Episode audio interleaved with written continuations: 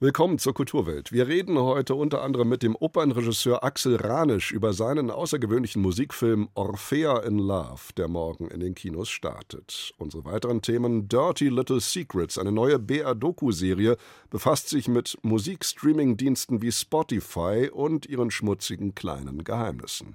Und wir erinnern an den großen österreichischen Schauspieler Peter Simonischek, den alle Welt als Toni Erdmann vor Augen hat. Wir sprechen mit Peter Simonischeks langjährigem Weggefährten und Freund Udo Samel über den Verstorbenen. Kultur am Morgen auf Bayern zwei. Heute mit Knut Kortzen. My Soft Machine nennt Arlo Parks ihr neues Album. Die Britin ist gerade mal zweiundzwanzig Jahre alt und hat doch schon einige Preise eingeheimst für ihr Debüt, das wir seinerzeit hier in der Kulturwelt auch vorgestellt haben. Den Brit Award etwa erhielt sie für Collapsed in Sunbeams. Das hier ist einer ihrer neuen Songs, Arlo Parks mit Blades.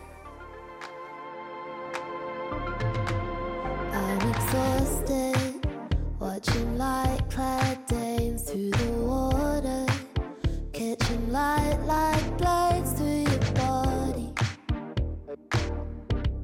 The party's ablaze. We grew apart when you were fighting with your sister. I don't think I realize how horribly I missed you now. Regret is flowering inside me while I'm scooping.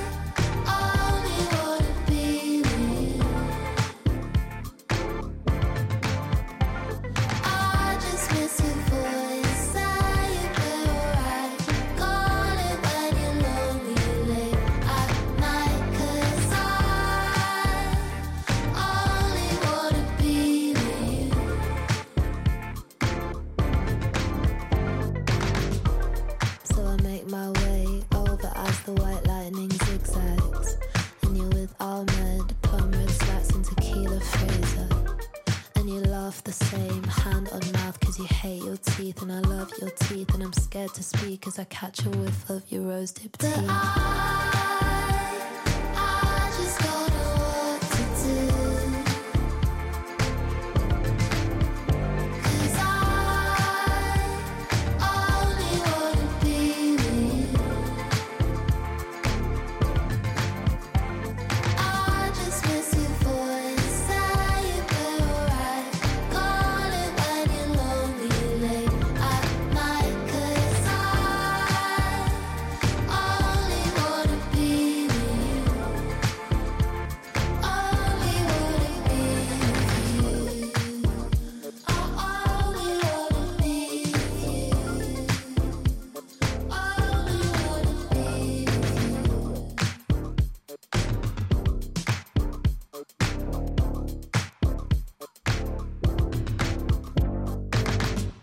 Musik von Arlo Parks.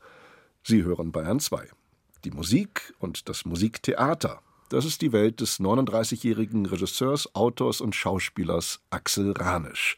Sein in dieser Woche startender Film Orphea in Love ist eine einzige große Liebeserklärung an die Oper und die verzaubernde Macht des Gesangs. Ich freue mich sehr, mit Axel Ranisch über seinen Film jetzt reden zu können. Guten Morgen, Herr Ranisch. Guten Morgen.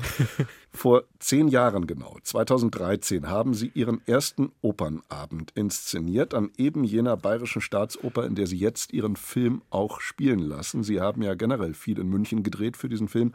Am Prinzregentenplatz habe ich gesehen, am Friedensengel, in der Nähe des Flauchers. Das ist vom Setting her schon ein sehr münchnerischer Film, oder? Ja, also bei der, bei der äh, Münchner Premiere, die wir vor kurzem hatten, da war, kam Jutta Speidel völlig begeistert auf mich zu und sagte, wie schön hätte ich doch München eingefangen, beziehungsweise unser Kameramann. Und dass das ja für Berliner und ihre äh, München-Arroganz ganz was Ungewöhnliches wäre. Da habe ich mich schon auch sehr gefreut. Gleichwohl spielen auch einzelne Szenen, wenn ich das richtig verstanden habe, in Mecklenburg-Vorpommern. Das ist richtig. Wir haben uns den ein oder anderen Filmkniff erlaubt und zum Beispiel von außen das Prinzregententheater erzählt, von innen aber das Landestheater Vorpommern in Stralsund genommen. Ähm, ja, einfach, es gab aus beiden Ländern Unterstützung. Das war großartig und es führte aber dazu, dass wir natürlich genauso viele Drehorte in Mecklenburg-Vorpommern brauchten wie in Bayern. Orphea in Love ist ja eigentlich die invertierte Geschichte des Orpheus und Eurydike-Mythos, nur eben mit vertauschten Rollen. Hier ist es nicht der Mann, sondern die Frau, die in die Unterwelt herabsteigt, um ihren Geliebten zu retten. Wie kam sie auf die Idee zu diesem sehr besonderen Herzensfilm, wie Sie ihn im Abspann nennen? Ja, drei Punkte. Einmal kam der Intendant der Bayerischen Staatsoper, Serge Dornier, auf mich zu und sagte, er möchte gerne Arien als Kurzfilme verfilmen. Und das fand ich eine großartige Idee. Gleichwohl habe ich mich gefragt, ob man nicht einen ganzen Film daraus machen könnte, weil ich, ich liebe ja die Oper so sehr und, und es gibt so viele wunderbare Stücke. Ich hatte aber schon immer das Bedürfnis, die Oper auch in den Film zu holen. In meinen Inszenierungen habe ich es ja auch umgedreht und den Film in die Oper geholt. Aber, aber das andersrum zu machen, das war ein großes Herzensanliegen. Und dann dachte ich, naja, dann arbeite Arbeiten wir doch mit dem, woraus eigentlich der Stoff des Musiktheaters gemacht ist, nämlich aus dem Urmythos von Orpheus und Eurydike. Das war die erste Oper, die überhaupt erhalten ist, die es gibt, von Monteverdi, und es ist gleichsam der, der älteste Opernstoff, äh, der meistvertonteste, den es gibt. Und, und dann äh, habe ich halt vor, vor ein paar Jahren die Ehre gehabt, mit der großartigen Sopranistin Mirjam Mesak zusammenzuarbeiten äh, in unserer Produktion von Tchaikovskys Jolanta, und da war sie meine blinde Prinzessin und ich wusste, es gibt keinen besseren Orpheus als Mirjam, und deswegen ist aus Orpheus eine Orphea geworden. Über diese Darstellerin und Sängerin sprechen wir gleich noch. Äh, Orphea oder Nele, die sie verkörpert im Film, ist eine junge Callcenter-Mitarbeiterin und Garderobiere, die sich in den stummen Taschendieb und Straßentänzer Kolja verliebt, der eigentlich nur einmal im Film spricht, als er nämlich Neles Namen einmal ruft. Kurz danach wird er dann von einem Auto überfahren, muss also von ihr aus dem Totenreich zurückgeholt werden. Die Orpheus-Sage hat ja auch schon Helmut Dietl in einen Film ja. mal verwandelt, vom Suchen und Finden der Liebe. Das war allerdings eine eher missglückte Liebeskomödie. Sie nehmen den Stoff schon weitaus ernster, habe ich den Eindruck, wenngleich es auch bei Ihnen komische Figuren wie diesen Musikmanager Höllbach gibt. Na, es ist ein bisschen wie so eine, so eine kla- klassische Barockoper oder, oder Mozart-Oper, äh, so eine Opera seria. Wir haben halt ein tragisches äh, Liebespaar als Hauptfiguren und dann gibt es natürlich das antagonistische Buffo-Paar, und das ist der Höllbach als Agent und die Adina Nicoletta, die, die Sopranistin, quasi als Gegenspielerin, und es sind zwei sehr, sehr wilde, schöne Figuren, die sehr stark im Kontrast zu diesem, zu diesem klassischen Liebespaar stehen, ja.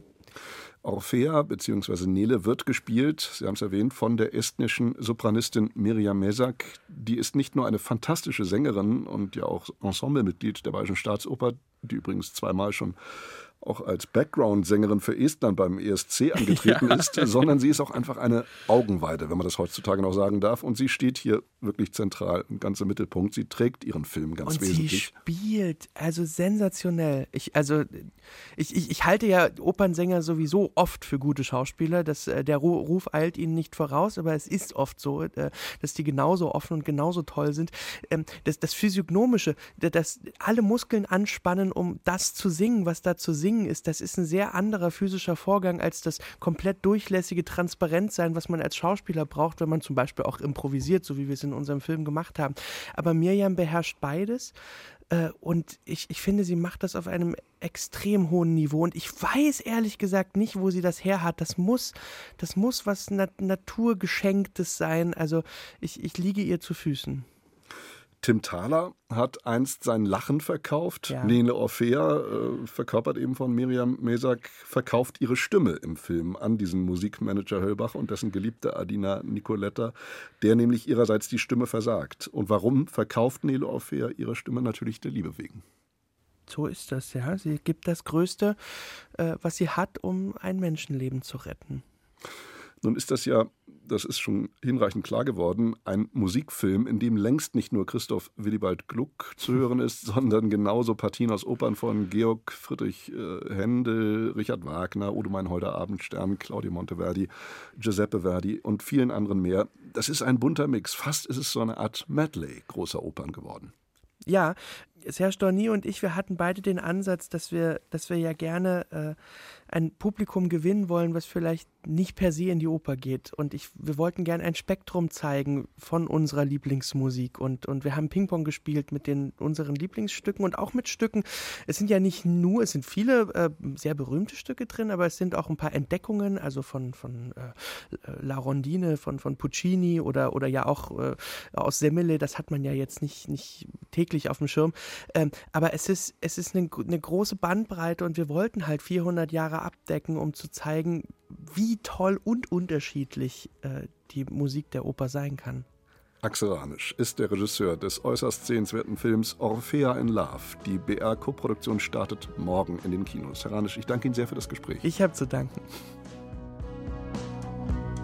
You jump in the turnstiles and I'm feeling horrible.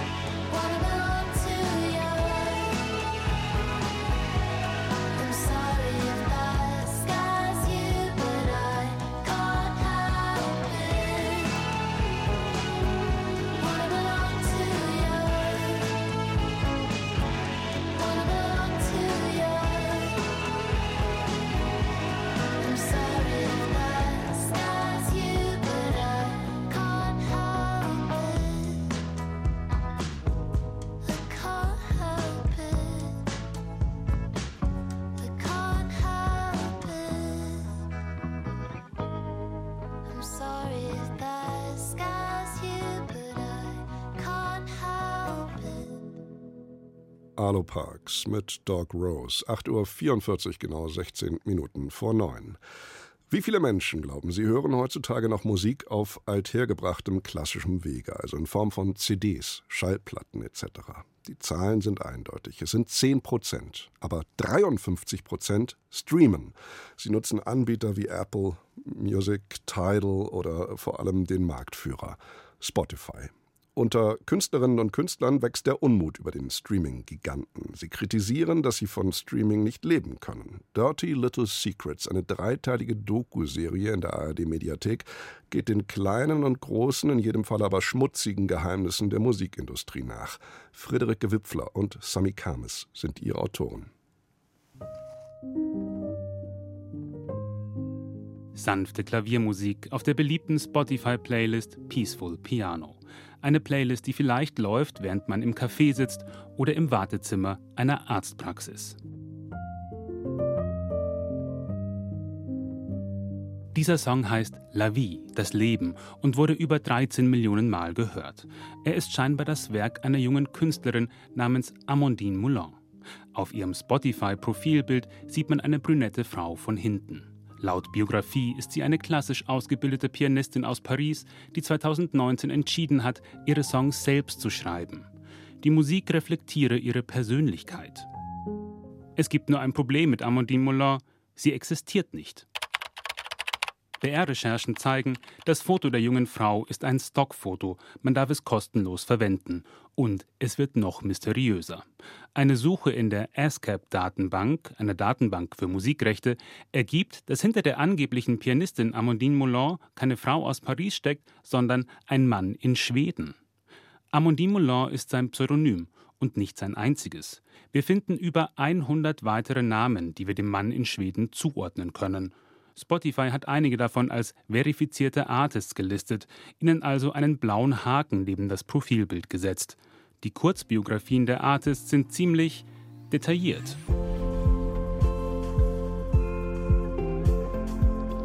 Ein Musiker soll hawaiianische Wurzeln haben und sehr mit der Natur verbunden sein. Ein anderer ist Ire mit deutscher Mutter.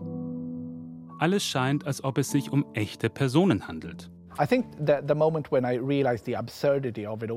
wurde klar, wie absurd das alles ist, als ich die Beschreibung eines Künstlers gelesen habe, der als klassisch ausgebildeter Musiker aus Island dargestellt wird und seine Musik bis vor kurzem nur auf Kassetten veröffentlicht hatte.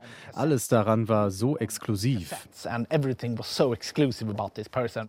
Journalist Linus Larsson, Reporter bei der schwedischen Tageszeitung Dagens Nyheter. Er nennt diese Musiker Fake Artists.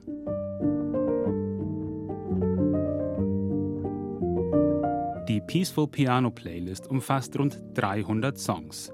Ende vergangenen Jahres, das ergibt eine B R-Analyse, sind mehr als sechzig Prozent der Songs auf der Playlist Geistermusik.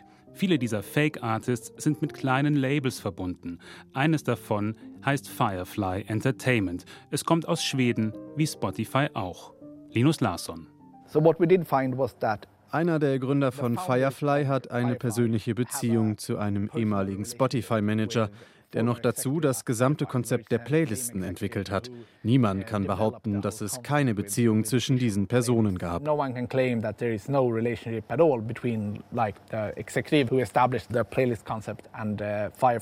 B R-Recherchen deuten darauf hin, dass pro Stream eine geringere Ausschüttung für Geistermusik ausgezahlt wird. Im Gegenzug sollen die Songs von Spotify wohl regelmäßig in deren reichweitenstarken Playlisten platziert werden. Die für den deutschsprachigen Raum zuständige Head of Music von Spotify, Connie Jung, stellt klar: Man kann sich bei uns in keiner Playliste einkaufen und Playlisten werden komplett unabhängig kuratiert. Das kann ich auf jeden Fall betonen.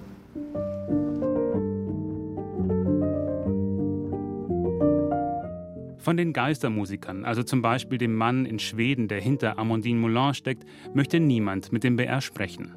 Auch das Label Firefly Entertainment beantwortet unsere Fragen nicht. Klar ist, Geistermusikerinnen und Musiker werden millionenfach gestreamt. Ein lukratives Geschäft, das auch Verlierer kennt. Denn wenn hohe Summen für Geistermusik ausgeschüttet werden, dann fehlt dieses Geld an anderer Stelle. Bei Artists, die aufwendig Musik komponieren. Die dreiteilige Doku-Serie zur Musikindustrie Dirty Little Secrets ist ab heute exklusiv in der A R D-Mediathek zu sehen. Sie hören Bayern zwei. Gestern Vormittag kam die traurige Meldung. Peter Simonischek, der große Schauspieler, ist im Alter von sechsundsiebzig Jahren gestorben. Viele Kinobesucher haben ihn aus Maren Ades Film Toni Erdmann in Erinnerung. Vielen Theatergängern ist er unvergesslich durch seine Rollen in der Berliner Schaubühne oder im Wiener Burgtheater. Mit einem langjährigen Weggefährten und Freund Peter Simonischeks bin ich jetzt verbunden mit dem Schauspieler Udo Samel. Er ist mir telefonisch zugeschaltet. Grüß Gott, Herr Samel. Ich grüße Sie. Herr Samel, vielleicht hören wir zunächst noch einmal Peter Simonischek selbst.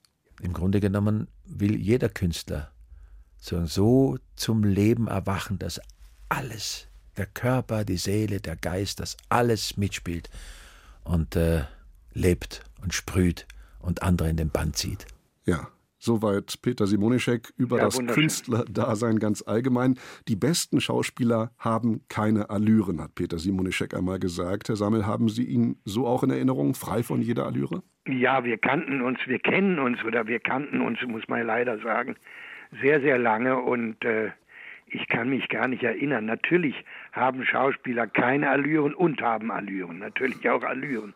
Und wir haben in den unterschiedlichen Situationen, in den unterschiedlichsten Ländern und Theatern und auch Filme haben wir viele zusammen gemacht, uns erlebt und sind immer wieder miteinander sehr, sehr gut ausgekommen. Wir hatten auch einmal, und darauf waren wir beide immer stolz, den Kritikerpreis Berlin bekommen, neunzehnhundertneunundachtzig, für unser Zusammenspiel in Die Affäre Rue de l'Oursine von Eugène Labiche und Die Zeit und das Zimmer von Bodo Strauß neunzehnhundertneunundachtzig. Genau, darauf wollte ich Sie jetzt auch ansprechen, zum Beispiel auf diese legendäre Luc Bondy-Inszenierung des Boto-Strauß-Klassikers Die Zeit und das Zimmer neunundachtzig. Sie haben gemeinsam vor der Kamera gestanden. Sie waren zuletzt im vergangenen Jahr noch in einem O R F-Hörspiel gemeinsam zu hören als Arthur Schnitzler und Sigmund Freud. Doppelgängerscheu hieß dieses Hörspiel. Welche Momente treten Ihnen jetzt, da Sie von seinem Tod hören, zunächst vor Augen, wenn Sie an Peter Simonischek denken? Ach, im Grunde sein frohes und offenes Wesen und äh, ja auch, auch seine, seine liebenswerte Verschlagenheit, die er haben konnte und äh, unsere ganzen Erlebnisse, die wir hatten. Ich weiß lange von Peter selbst, wusste ich von seiner schweren Krankheit und dass er aus dieser Krankheit nur noch vom Tod erlöst werden kann. Das wusste ich und ich bin aber jetzt so gefangen und so traurig, dass mir natürlich, ich versuche alles, das fällt mir alles so übereinander, was wir erlebt haben. Und Peter war wirklich ein guter Freund und wir haben ganz viel, er war mein Apollon äh, und hat mich als Orest sozusagen entsühnt. Also es gibt so viele Sachen, die wir gemeinsam gemacht haben, das heißt Sachen, äh, Arbeiten, die wir gemeinsam gemacht haben und großen Teil eines Stück Lebens immer wieder zusammengelebt haben. Sie haben, Herr Samel, von neunzehnhundertfünfundneunzig an bis zweitausendachtzehn, also über zwanzig Jahre lang mit Peter Simonischek und Gerd Warmeling zusammen fast fünfhundert Mal den Bühnenhit Kunst von Jasmina Reza gespielt. Da lernt man einen Menschen ja wahrscheinlich auch nochmal ganz auf äh, eigene Art und Weise kennen, wenn man so lange zusammenarbeitet an einem Stück. Wie war das, ganz generell gesprochen, mit Peter Simonischek auf der Bühne zusammenzustehen? Das war immer ein großes Vergnügen. Also mit Peter äh, habe ich so, so sehr gerne auf der Bühne gestanden und gespielt. Und wir haben uns auch immer wieder so Zeichen gegeben über Jahre aus verschiedenen Stücken. Und bei Kunst war es so, dass er ja leider der Geschlagene war, der von uns beiden Besserwissern immer gebissen wurde und in die Ecke geschickt wurde. Aber er hat das grandios übertaucht, wie man in Österreich sagt. Und ich war sehr erschrocken, als ich ihn im Januar in Berlin gesehen habe, in dem wunderbaren Auftritt, den er da noch hatte, im Renaissance-Theater. Und mein Herz geht auf, wenn ich an Peter denke. Und äh, umso trauriger bin ich jetzt gestimmt, wenn ich über ihn reden muss. Er war ja den Ensembles, denen er über Jahrzehnte hinweg angehört hat, immer sehr treu. Also zwanzig Jahre lang, neunundsiebzig bis neunundneunzig, war Peter Simonischek Ensemblemitglied der Berliner Schaubühne, mit ihnen zusammen.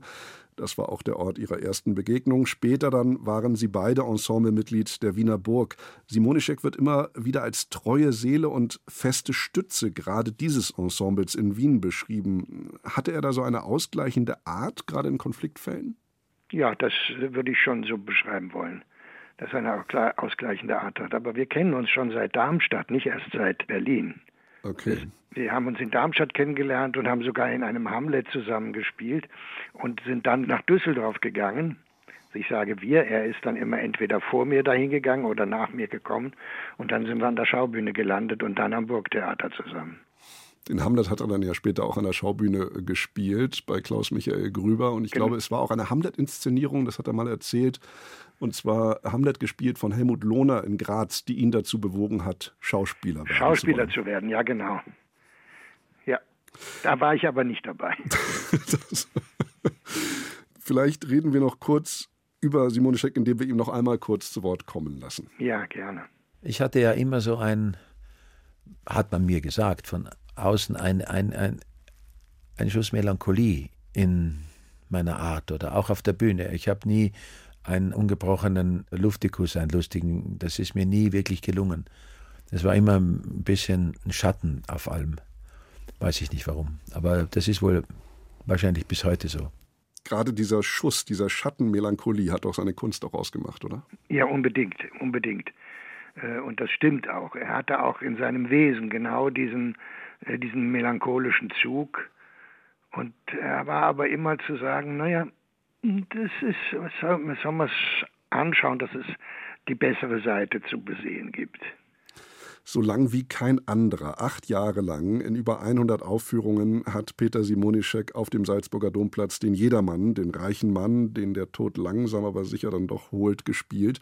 Da war er längst ein österreichisches Nationalheiligtum.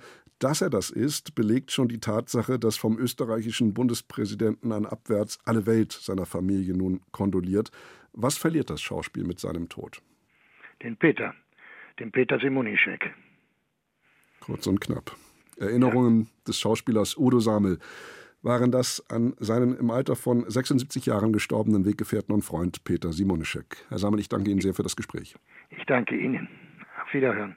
Und aus Anlass des Todes von Peter Simonischek wiederholt Bayern zwei heute Nachmittag einen Talk mit ihm aus dem Jahr zweitausendsechzehn. Heute hier auf Bayern zwei um sechzehn Uhr fünf. Falling asleep, holding your puppy in your Persian blue sheet. Never felt luckier than I do right now. Tell me you love me, let me have it. Blood on your fleas, gripping the cab and getting sick in the street. Never felt luckier than I do right now. Under the stars you trust in me.